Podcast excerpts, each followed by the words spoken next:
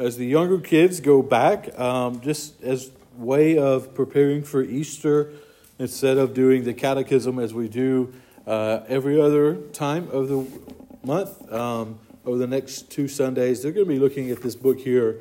Um, it's called The Biggest Stories Bible Storybook Easter Stories uh, by Kevin DeYoung. Uh, it's just a new kids' Bible that came out that's really good and uh, really just written well, as well as the artist work is fantastic. And so, just a good time of teaching them uh, just much about what Christ has done for us um, on the day in which we celebrate Easter. And so, this morning, though, as we get into Acts chapter 7, um, just to let you know, we're going to tackle all of Acts chapter 7. Um, not part of it, not half of it, all of it. Um, and so I'm not sure how this will go because it's slightly different than I'm used to. I don't preach 54 verses at a time normally. Uh, I'm more of a 10 to 12, maybe even 6 to 8. Um, but 54 will be good nonetheless. And the reason why we're doing it this way, um, as we were kind of breaking it up as the elders and discussing and thinking through this. And the reason why Troy preached like he did last week when he looked at chapter 6, uh, verse 8 through the chapter 15, and then he jumped to chapter uh, end of chapter 7, and then he did part of chapter 8. The reason why we did all of this is because this is one big narrative. And the big narrative is very simply that, that this people are making up these things about Stephen. And as they make up these things about Stephen, he's put before the high council with the high priest and all these individuals, and they decided to kill him in this moment. And that's exactly what we saw last week. And that was a glorious, glorious death seeing him die in the way in which he did, seeing the, the Father on the throne and the Son standing up. It was an amazing death and one that honestly would be the most worthy way of dying, right? But now we're going to see what led to them killing Stephen. And it's not because of false accusations it's not because of what other people were saying that he was saying, but it's because of what he says through this sermon. Now, um, just to say this and make this make sense, and then we're going to look at a little bit of backstory to this, is that in the Old Testament, what we have often is this role, um, and this role is normally held by uh, some form of prophet. We see that Jeremiah was this, and we see that Isaiah was this. And it's really this idea um, and this phrase that's not one that I originated, but one that I have found to be true. And it's called a covenant prosecutor. And what that means is that there was times where prophets of the Old Testament would write things about things that were going to occur, or there's times where they did these signs and wonders and miraculous things that were to build up the body in which God was calling to himself. But in reality, sometimes God brought our people that their role was to deliver the judgment of God. For example, we'll turn real quick to one, and I didn't plan on this, so this is just going to make us go a little bit longer. Look at Isaiah chapter 6. Isaiah chapter 6. I love this chapter. I love this verse. And I love it because of Isaiah 6 8 and how we see just the holiness of God, the, the sinfulness of man, the, the righteousness of God, forgiving sin and we see the call of man. So we see this God man Christ response in this. And we see that Isaiah is called by God. And in verse 8, he says, And I heard the voice of the Lord saying, Whom shall I send, and who will go for us? Then I said, I, Here I am, send me. Isaiah is saying, Here I am, send me. And listen to what God tells him to do.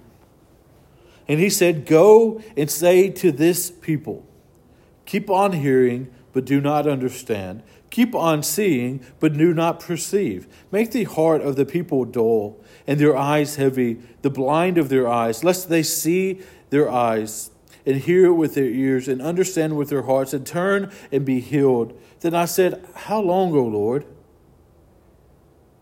How long am I going to go and deliver this terrible message?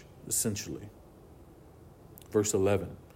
And he said, Until cities lie waste without inhabitant, and houses without people, and land in a desolate waste, and the Lord removes people from far away. And the forsaken places are many in the midst of the land, and though a tenth remain in it, it will be burned again, like a rebirth, uh, terebinth of an oak, and a stump remains when it is felled. The holy seed is its stump.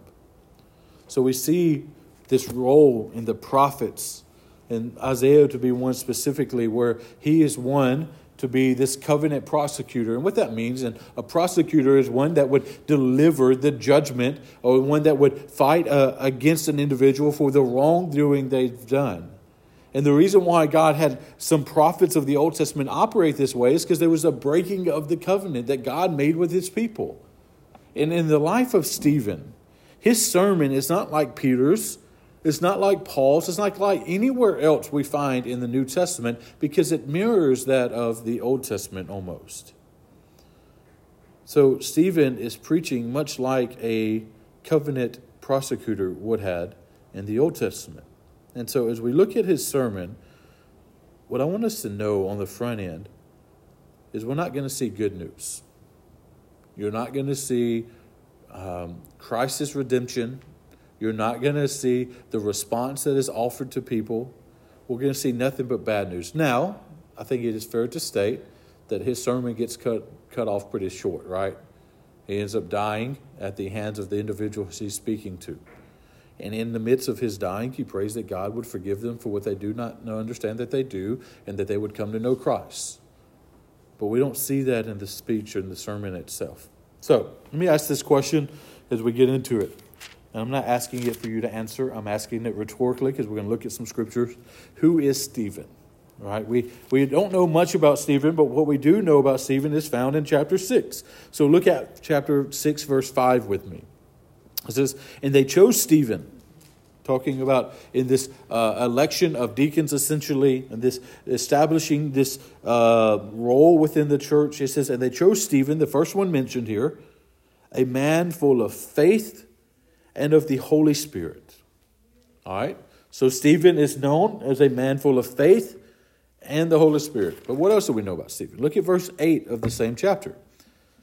And Stephen, full of grace and power, was doing great wonders and signs among the people. So Stephen is a man that is known for his faith, of the, the presence of the Holy Spirit, of full grace and power. And as Troy pointed out when he preached this text last week, he's the only person to this point at least that we see is referenced as one that was doing great wonders and signs among the people outside of Peter and the other apostles. So Stephen was a man that was known as this. And what we see and displayed in his life and in this sermon is that this is exactly what's true. That in the midst of rocks being thrown at his face, it's as if he doesn't even know that it's happening. Did God protect him from that? Or was his eyes so focused on who God was in that moment that he was not even noticing the, the death that was before him? Who knows? But we know that he is a man that is known as one that is full of faith, full of the Holy Spirit, full of grace and power. Now, so we know who Stephen is. And Troy's already established some of this, but I want to look at the charges that have been set out against Stephen.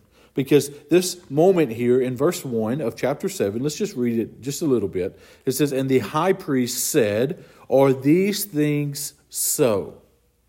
So, this high priest is asking Stephen very simply, Is this the case? Is this so?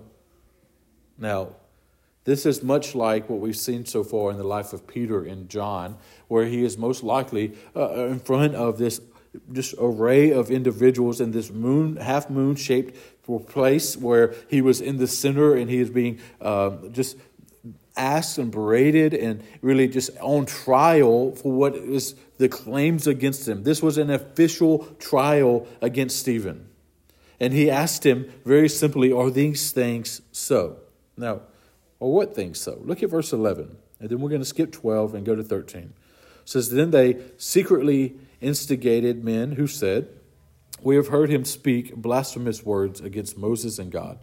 So, this group of individuals, as we would see um, the freedman and the Cyrenaians and the Alexandrians of Asia, they're, they're the ones that are instigating these peoples, these people to say that we have heard him speak blasphemous words against Moses and God. But look at 13. It kind of nails down a little bit more the charges. And they set up false witnesses and said to him, This man never ceases to speak words against the holy places of the law and the law. For we have heard him say that Jesus of Nazareth would destroy this place and will change the customs that Moses delivered to us. So, what happened here was this group of Jews instigated these people to begin to say this one thing and as they begin to say this one thing, it was becoming known within this, the, the temple that this guy named Stephen was this guy who was saying that Jesus was going to destroy their place of worship and change their customs. What I find most interesting about that is that on the surface level, that's the same thing Jesus said he would do. That on this day, in three days, I will tear down the temple and raise it up again. So Jesus is claiming a very similar thing in his life. So, what is so wrong about these claims? What I want us to understand about the people in which Stephen is preaching to is that they seemingly misunderstood everything about who God was and what God was doing. But not only what Stephen is saying did they misunderstand, but they misunderstood who Jesus was and what Jesus was doing. How do we know this to be the case? This great high priest, this great high priest is the one whom would have been the one that pushed for Christ to be crucified. This is the one that Paul, Stephen, not Stephen, but Peter and John stands before. This is the one whom they did again. This is the one over and over again has an opportunity to, to return and turn from their wickedness and look towards Christ. But they just simply don't understand what's going on here. So, Stephen gives this speech to lay it out there. So, before we get to that, let's look at 51 through 53. 51 through 53. I'm going to read it. And as I read it, I'm not going to talk about it but we're going to come back to it later. The reason why I'm doing this is because when you look at verses 1 through 50, they're fantastic things that we're going to work our way through slowly, but quickly at the same time, if that makes any sense to you.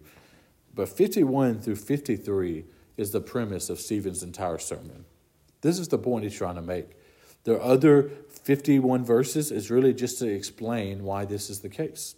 So he says this You stiff necked people uncircumcised in heart and ears. You always resist the Holy Spirit as your fathers did, so do you. Which of the prophets did your fathers not persecute as they, and kill, they killed those who announced beforehand the coming of the righteous ones whom you have now betrayed and murdered?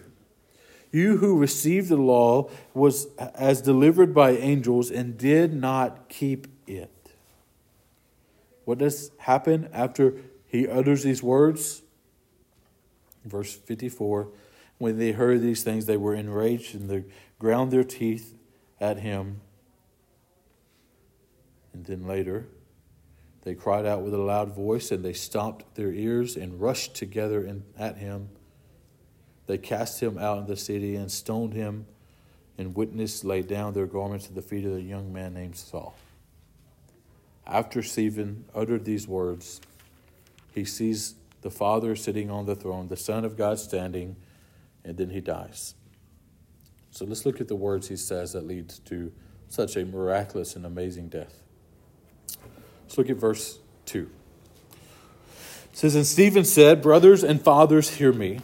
The God of glory appeared to our father Abraham when he was in Mesopotamia, before he lived in Haran and said to him, Go out from your land and from your kindred, and go into the land that I will show you. Then he went out from the land of the Chaldeans and lived in Haran. And after the father di- died, God removed him from their land into the, after his father died, God removed him from there into the land in which you are now living. Yet he gave him no inheritance in it, not even a foot's length or promise to give it to a possession of his offspring after him, though he had no child. And God spoke to this effect that his offspring would be sojourners in a land belonging to others, and he would enslave them and afflict them 400 years. But I will judge the nation that they serve, said God, and after they shall come out and worship me in this place. And he gave them this covenant of circumcision. And so Abraham became the father of Isaac and circumcised him and the eighth day, and Isaac became the father of Jacob, and Jacob of the twelve patriarchs. Now, Stephen was asked a very basic question Are these things true? Stephen's not giving these people a history lesson because they knew what he was about to unfold.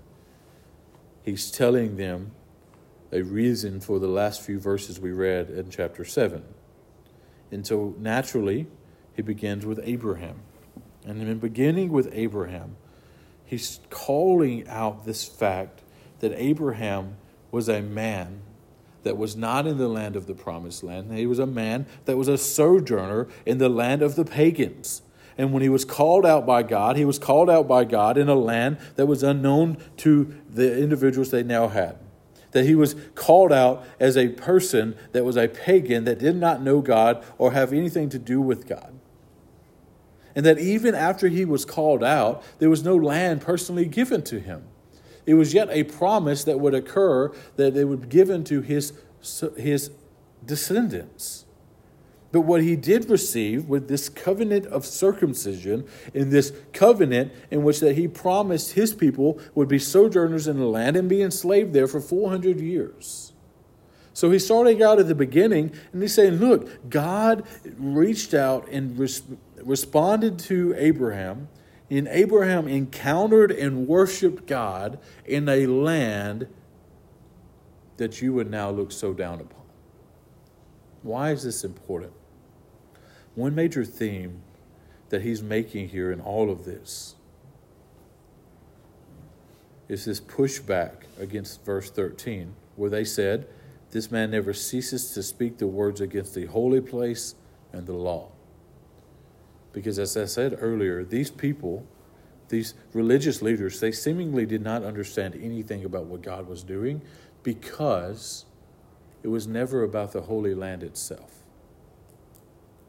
And so, what Stephen is beginning to point out here is that before there even was a Holy Land or a temple, God convened with his people in the land of the pagans and made a covenant there with them. And that covenant was a covenant of circumcision. And we're going to come back to that word in just a little bit. And in this covenant of circumcision, Abraham circumcised his son Isaac on the eighth day, and Isaac became the father of Jacob, and Jacob the 12 patriarchs. We're going to keep going um, because honestly, we could preach verses 1 through 8 as one big sermon, okay? But I want to just hit the high notes of what Stephen's trying to unfold here. So we're going to keep going. So Stephen starts with the beginning Abraham, the father of Israel, the, the one in which the covenant of circumcision was made, the one that was called out from the land of the pagans, and God convened with them there. Before there was even a holy place, before there was even a holy land, God didn't even provide it for him.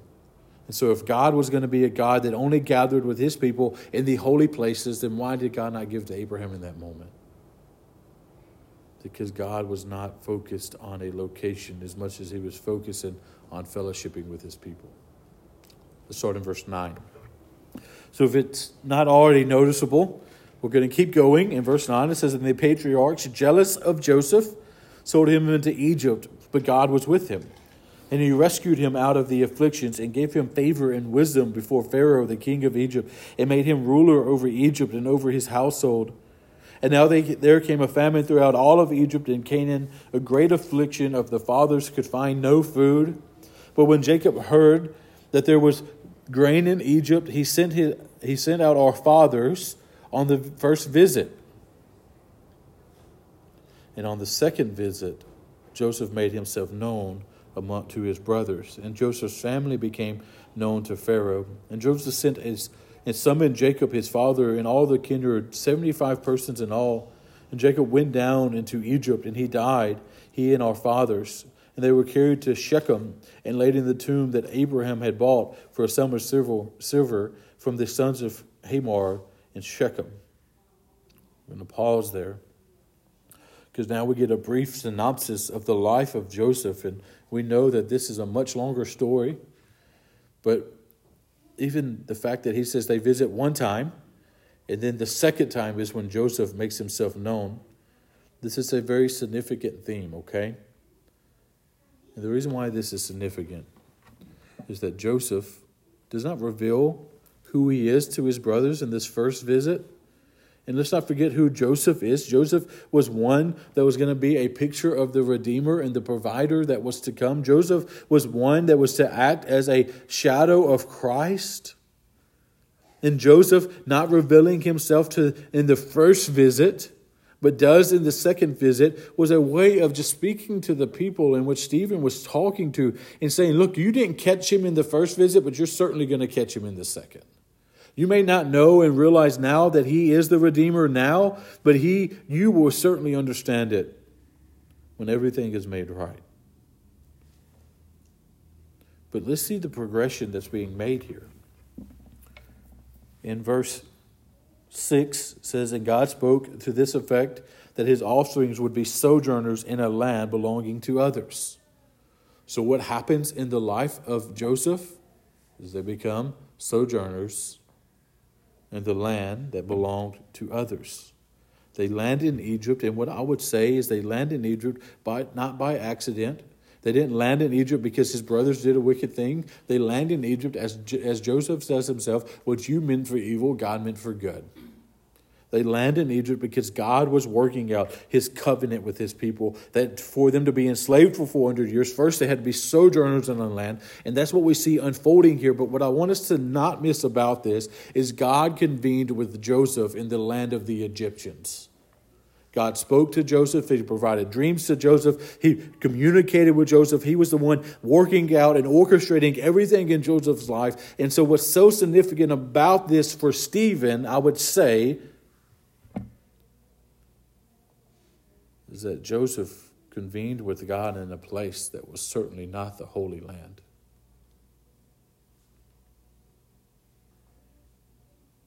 Let's keep going. So we got Joseph, we got Abraham, we've got Joseph. We see the revealing of Joseph in the second visit, foreshadowing of the Christ that was to come. Verse 17. But as the time of the promise drew near, that right there is referring back to the latter part of verse 6, where it says, Who would enslave them and inflict them 400 years. That's the promise. The promise wasn't something amazing or good or heartfelt or loving in per se, but the promise was God was doing something. What was the promise? That he was going to enslave his people. So Stephen says it this way. He says, But as the time of the promise drew near, which God had granted to Abraham, the people increased and multiplied in Egypt. So they go from 75 people to a great multitude, according to the Old Testament. Verse 18. Until there arose in Egypt another king who did not know Joseph, and he dealt shrewdly with our race. Catch that. He says, Our race. In verse 1, well, verse 2, he says, brothers and fathers. He's trying to connect with the people because it's not just their heritage, it's his heritage. But we're going to see later on, he makes a distinction, just not yet. Verse 19 So he dealt shrewdly with our race and forced our fathers to expose their infants that they were not kept alive. And at this time Moses was born. He was beautiful in God's sight, and he was brought up in three months in his father's house. And when he exposed Pharaoh's daughter, adopted him and brought him up as his own son. I'm going to pause there. Moses' story is longer than anybody else's, so I'm not going to be able to finish it and go back. But we have here is three forties. Moses' first 40, Moses' second 40, Moses' third 40. And what I mean by that, first 40 years of his life, okay? 40 second 40, third 40. Uh, and what we see here is his birth. And in his birth, Pharaoh did not know the people of Israel. He did not have anything of sentiment in his heart for them. So what does he do? He kills their children. He kills their children, he kills their boys, and in killing their boys, we see in the Old Testament where the, the parents of Moses decides to do this amazing thing, and that was to put his their son into the uh, this basket on the river and assume that whatever God were going to do in this moment would be better than what was going to occur to him. And it was certainly the case. Because in faith, we see that he ends up at the feet of Pharaoh's daughter. But let's not skip over the words in verse 20. It says, At this time, Moses was born, and he was beautiful in God's sight. It's not as if Moses was just a pretty baby, and God said, I'm going to save that one. You know, that ugly baby over there, we're not going to save that one, but Moses, he's, he's pretty. I'm going to save him. That's not the case going on here. What he's saying here is that God had something in store for Moses. He had a, a, beautiful life and a beautiful story to unfold in the life of Moses. And so, what he does is he preserves him. How does he preserve him? By being at the foot of Pharaoh's daughter who adopted him and brought him up as her own sons. But we're going to pause there and say that many people in the life of Egypt and the life of the Israelites in the land of Egypt would have rather their son die than be raised by one of the Egyptians themselves. Because this is the pagan land. This is where they had multiple gods for everything. This is a God, this is a land that they would have they would have just been all taken away at the fact that their son would have been raised by one of those pagan individuals that would lead them to despair and lead them to, to rejection of who God is. Verse 22 And Moses was instructed in all wisdom of the Egyptians, and he was made mighty in words and deed. Moses grew up in a school that was much worse than public school is today. He grew up in a way of learning and being taught that would have been completely against who God was. But we see that God not only preserved him in this river in a basket, but he continues to do so. Look at verse 23. And when he was 40 years old, he came into their heart to visit his brothers, the children of Israel.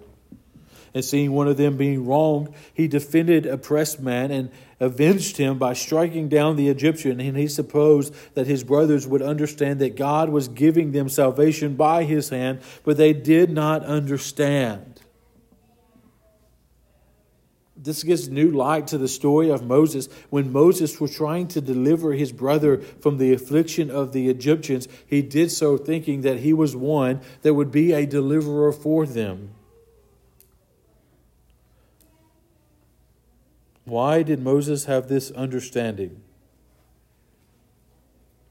Because Moses would have known the reality that God was going to deliver his people from this affliction as we know in the actual lengthy story, is Moses' wet nurse was his actual mother that raised him up in a way that was good. And in doing so, Moses came to know, seemingly, to understand that he had a role to play in what was going to happen. But we see him doing it wrongly here. But what I want us to pause and see in this is that they did not receive Moses in the first visit. Let's keep going.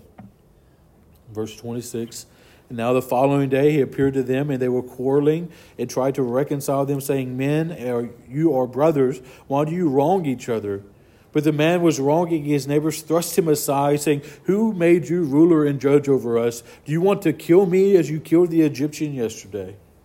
At this retort, Moses fled, became exile in the land of Midian, where he would become the father of two sons. Moses rejected in his deliverance of the people in his first visit to seemingly be accepted in the second visit. So this is his first 40, okay? The first 40, born, raised, standing up for the people of God to be rejected. Second 40, starting verse 30. And they were 40 years old, past. Angel appeared to him in the wilderness in the Mount Sinai in a flame of fire in a bush. When Moses saw it, he amazed at the sight, and he drew near and looked, and they came at the voice of the Lord, I am God your father, the God of Abraham, the God of Isaac, of Jacob. And Moses trembled and did not dare to look. And the Lord said to him, Take off your sandals from your feet, for the place where you are standing is holy ground.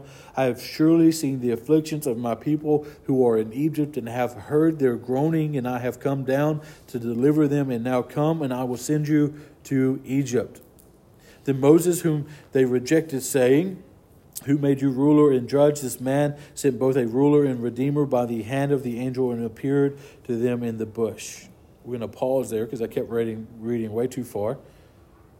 The second 40 is this moment in which God reveals himself to Moses through the burning bush.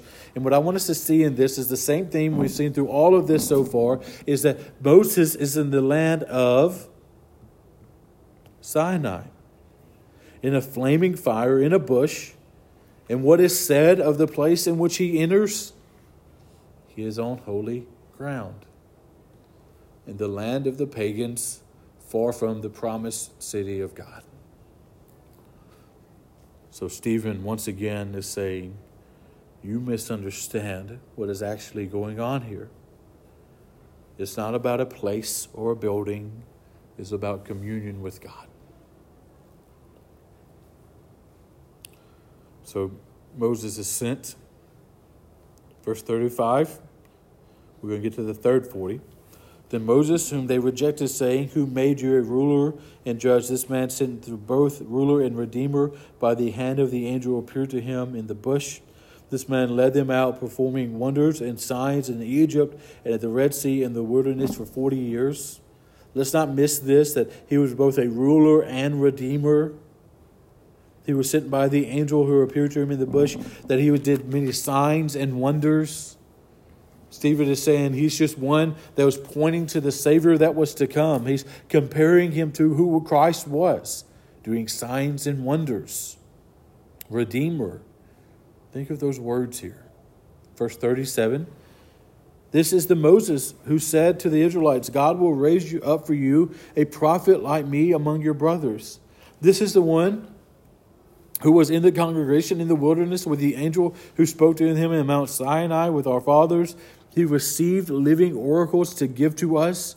Our fathers refused to obey him, but thrust him aside, and in their hearts they turned to Egypt, saying to Aaron, Make for us gods who will go before us, and for us, as for this Moses who led us out of the land of Egypt, we do not know what has become of him. They made a calf in those days and offered sacrifice to the idol, who were rejoicing in the works of their hands. But God turned away and gave them over to worship of heavens.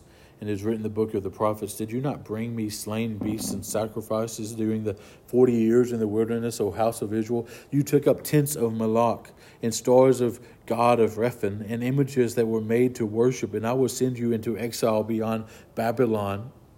Now, this verse 42 and 43 is quoting a scripture not in Exodus, but pointing back to Exodus. And Stephen is using this as a proof text per se. And I want to just note very briefly um, this is not a major application in this text, but Stephen knew the Word of God. He's standing before the high council, and it's not as if he's got a Bible standing before him, flipping pages, looking at it, referencing it. He knew these scriptures in and out. He's quoting this to the people that were the people that were supposed to be teaching the people, right? So he knew his word. And in quoting this, he's pointing back at this moment in which the, the people of Israel not only rebelled against Moses, but rebelled against God. And what did they do? They crafted images of gods, of works of their own hands. Some people would argue that the main point of Stephen's sermon is not only to point out the wrong place of worship in the hearts of the people and the rulers of Israel, but also to point out that they were just utterly crafting and making things of their own hands, worshiping themselves. And that's very possible, but that's not the focus I'm trying to point out to us this morning. So, what we see in this is this total rebellion of God, where God's people, after being delivered from Egypt, decides to worship the gods of Egypt. It's horrible. Let's not be missed with the fact that we do the same thing in our lives. They may just not have names like Moloch and Rephan. They may have names that are very different, that were not created by us, but the manufacturer of some company. Or they may have the names of our wives or our husbands or our children or our occupations. That often we find things to worship that have our heart that we give the works of our hands to. And in doing so, we reject God in practice. But, main point Stephen is making here is that their forefathers rejected God in this moment. And he's going to make that point even more clear in 51 through 53. So we see Moses is back 40. Let's look at the rest of 44 mm-hmm. through 50 now says, Our fathers. We still see this representation with the people of Israel. Using the word our. It says, Our fathers had the ten of witnesses in the wilderness. All right, let's make that make sense. The tabernacle. They had the tent with them in the wilderness. They crafted this by the works of God, by the commands of God. The, the people come together, they craft this, they make this. Keep going. It says, just as he spoke to Moses, directed him to make it according to the patterns that he had seen. Our fathers, in turn, brought it in with Joshua when they disposed the nations that God drove out before the fathers. So it was until the time of David. I'm going to pause there because this is a reality we may not think of often. But this tent of meeting that was made by the people in the wilderness lasted until the time of Solomon. It's what they gathered in. It's what they, they lifted up in their city. This is what they, they met God in this, this crafted tent. And I don't remember the exact years. If, I, if I'm remembering right, I'm going to say 125, but it may be closer to 225. But there's a good distance in time between Moses crafting this in the wilderness and the time of David. And so, David, as you remember, David is the one that set in his heart to build God a temple. Let's keep going, actually, before I get ahead of myself. Who found, verse 46, who found favor in the sight of God and asked to find a dwelling place for God of Jacob. But it was Solomon who built the house for him. Why did Solomon build the, house, for him instead of David? It's because David was a man of war that did not have God's heart, even though he did have God's heart in other ways. So God did not allow David to build the temple, but he allowed David to craft the things that would be in the temple and around the temple, but he would not allow David to actually be the one that would build the temple up himself. But what's so interesting about that story and even interesting when you get to Ezra and Nehemiah is that God does not ask for a temple to be built. David seeks a temple to be built for God, most likely because that tent was withered and tarred, because it's been over 100 years old, right? Not allowed to build it, but built by Solomon, house for him. Verse 48 Yet the, yet the Most High does not dwell in the houses made by hands, as the prophet says. Let's look at 49. But before we do so, this is coming from Psalms 11. Okay? It says, Heaven is my throne, the earth is my footstool. What kind of house will you build for me, says the Lord, and what kind of place of my rest? Did my hand not make all of these things?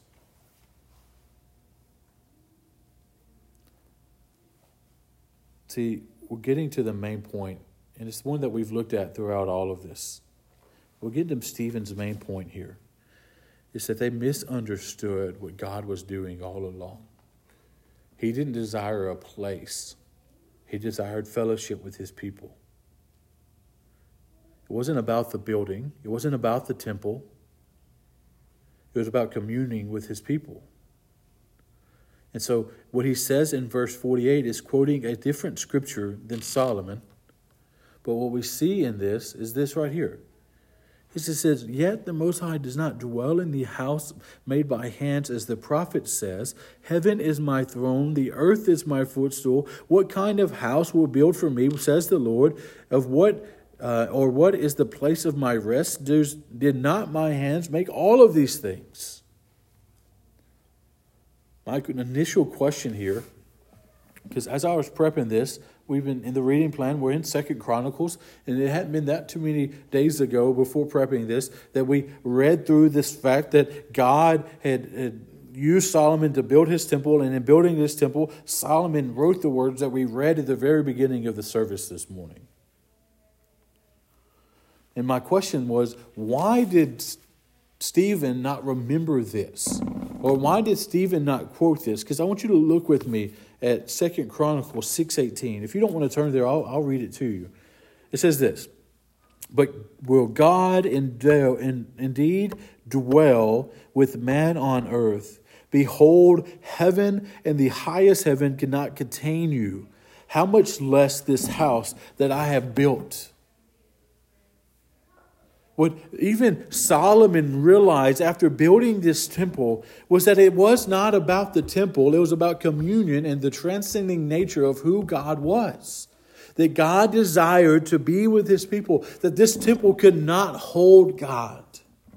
Why? Because the earth and the heavens cannot hold God. Why? Because the heaven is his throne, the earth is his footstool. Think about that.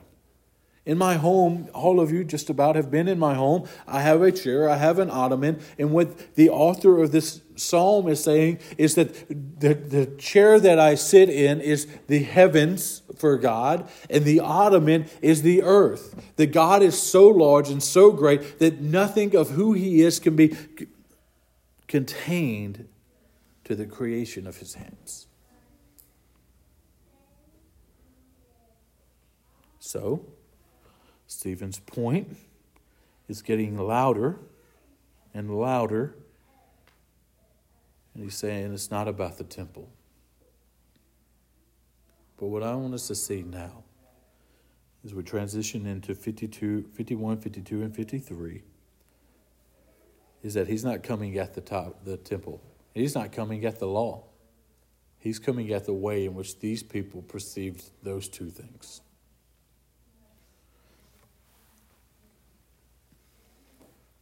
Verse 51. You stiff necked people. When you read that, it may not resonate with you the way it would have resonated with these people. Why? And this is why I want to take this moment. This right here is why when we read Scripture, we have to allow Scripture to translate Scripture. We have to allow us to first look at the context of God's Word instead of the context of what it means to us.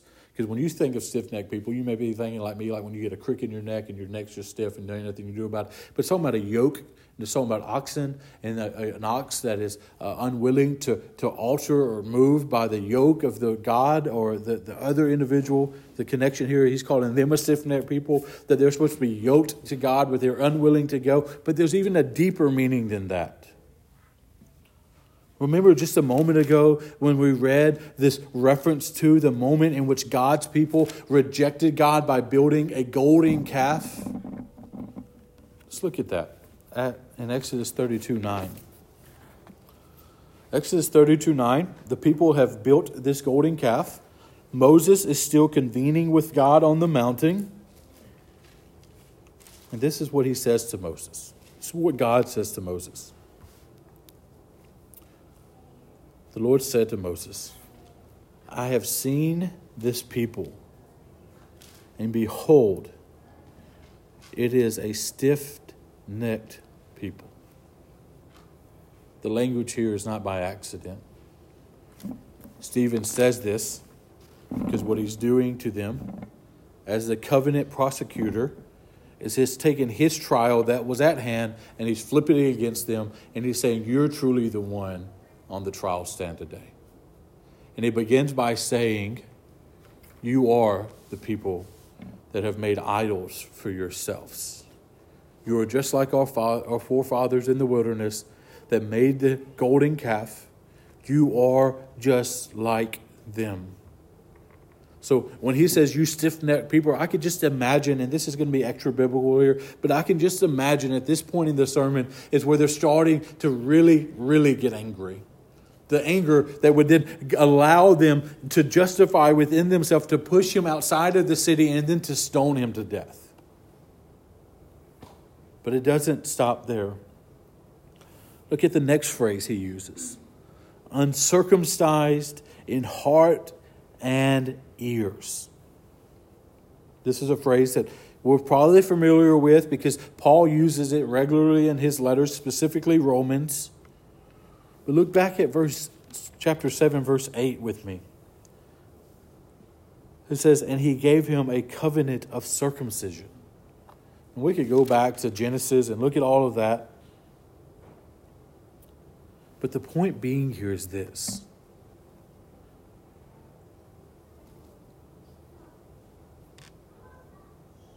You may be physically circumcised, but you have not spiritually been circumcised.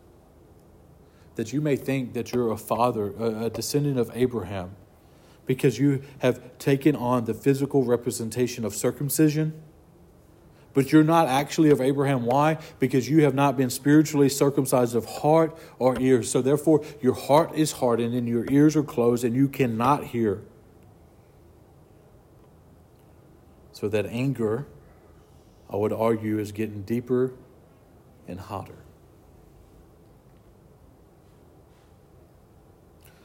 Then he goes on to say, You always resist the Holy Spirit, as your fathers did, so do you.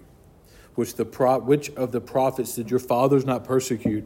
And they killed those who announced beforehand the coming of the righteous one, whom you have now betrayed and murdered. Hear this distinction. Stephen is now not saying we, us, are. He's saying you. He's saying they. He's making a distinction between the people of God and those who are of the generation of Abraham. Those who were a natural descendant of Abraham and those who were spiritual descendants of Abraham. He says, You always resist the Holy Spirit just as your fathers did. How do they resist the Holy Spirit? Well, these are the same people, as we mentioned earlier, that were standing before Christ as they began to do the work of crucifying him. These are the people that Peter preached to extremely well, calling to repentance. This is the people that he did to a second time.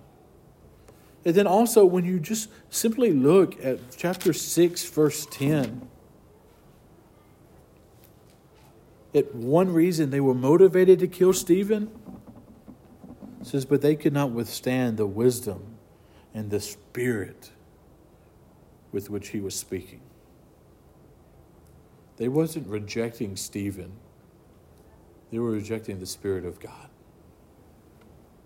Because as we started off with, Stephen was a man that was known for being full of faith and the Holy Spirit. At this point,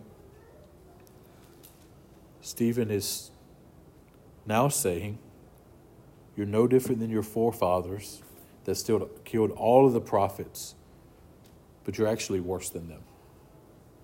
Because all they did was kill the ones that was pointing to the one that was to come, and you actually killed the righteous one. You betrayed him and you murdered him.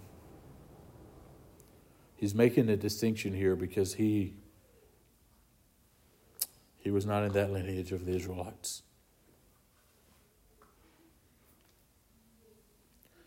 Then he goes on.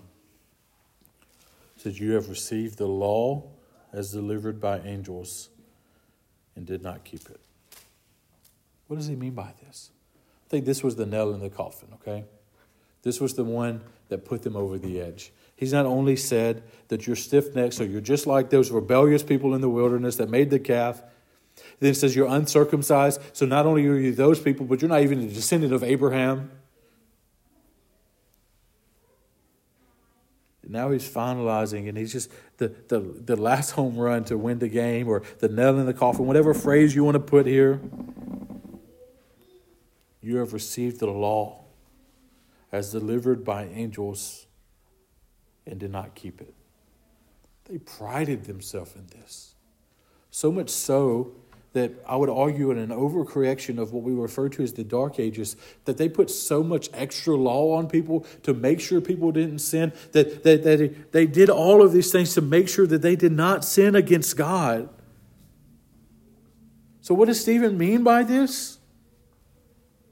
They, sinned, they have sinned against God because they truly have not understood who God was and what God desired. To make this point land a little bit better, I want to read a scripture in John 21 through 25. John 21 through 25. I would argue this is the whole point of Stephen's sermon. He's defending the covenant that God made with his people. A covenant that would be fulfilled in Christ. There's some history here. We're not going to get to the history of this. We've been through enough history.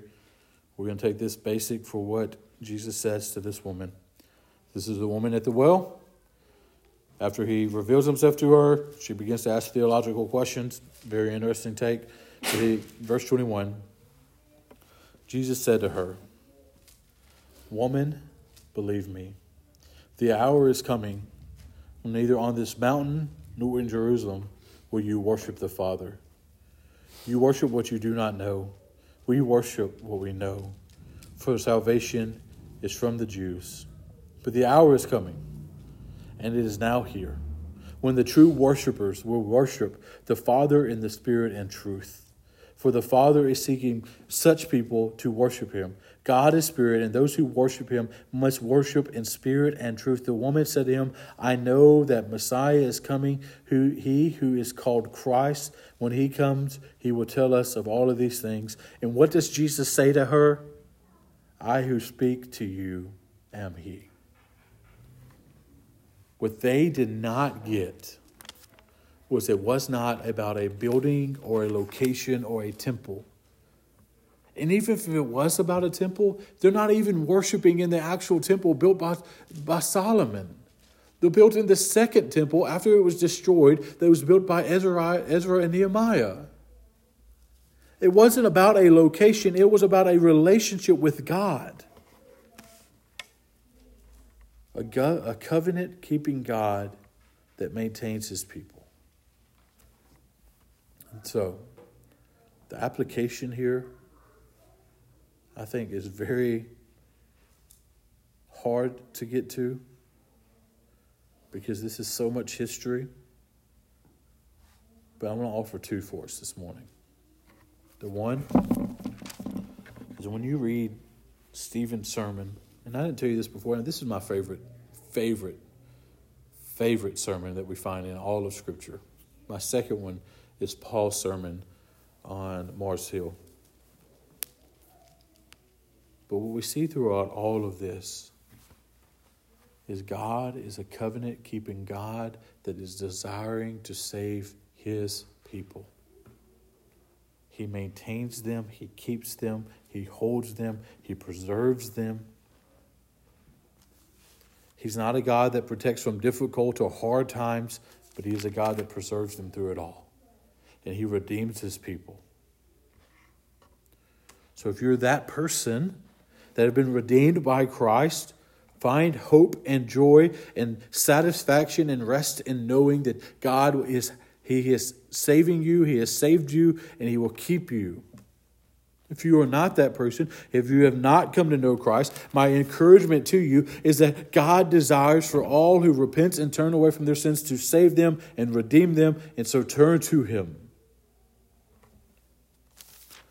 But the second thing I would call to our attention as we think about a very basic application of all of this. Just let us be people who convene with and worship God. That certainly happens in this building for us on Sunday mornings, but it has to happen in all other moments of our life too. As families, as individuals, and this is how we fulfill that as a church. Let us not misunderstand this. Let us be people who fight against making things with our hands and worshiping them. Let us be people who worship God in spirit and in truth.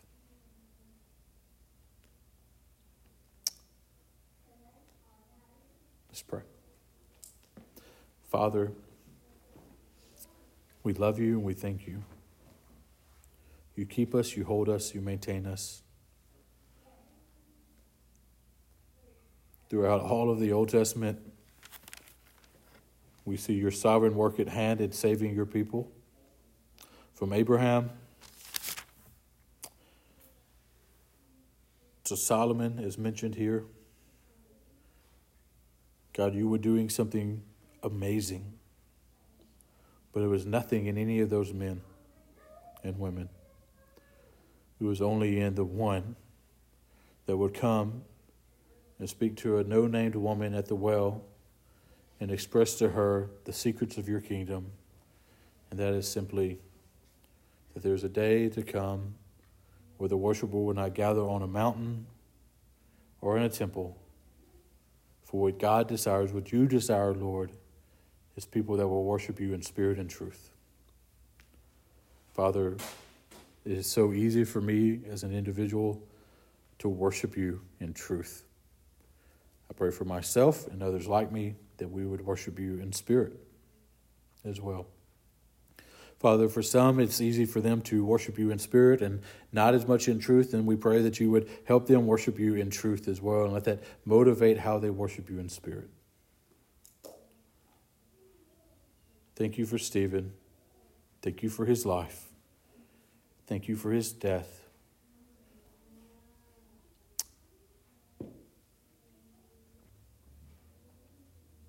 In his death, we see the holiness of you and your Son and your Spirit on display.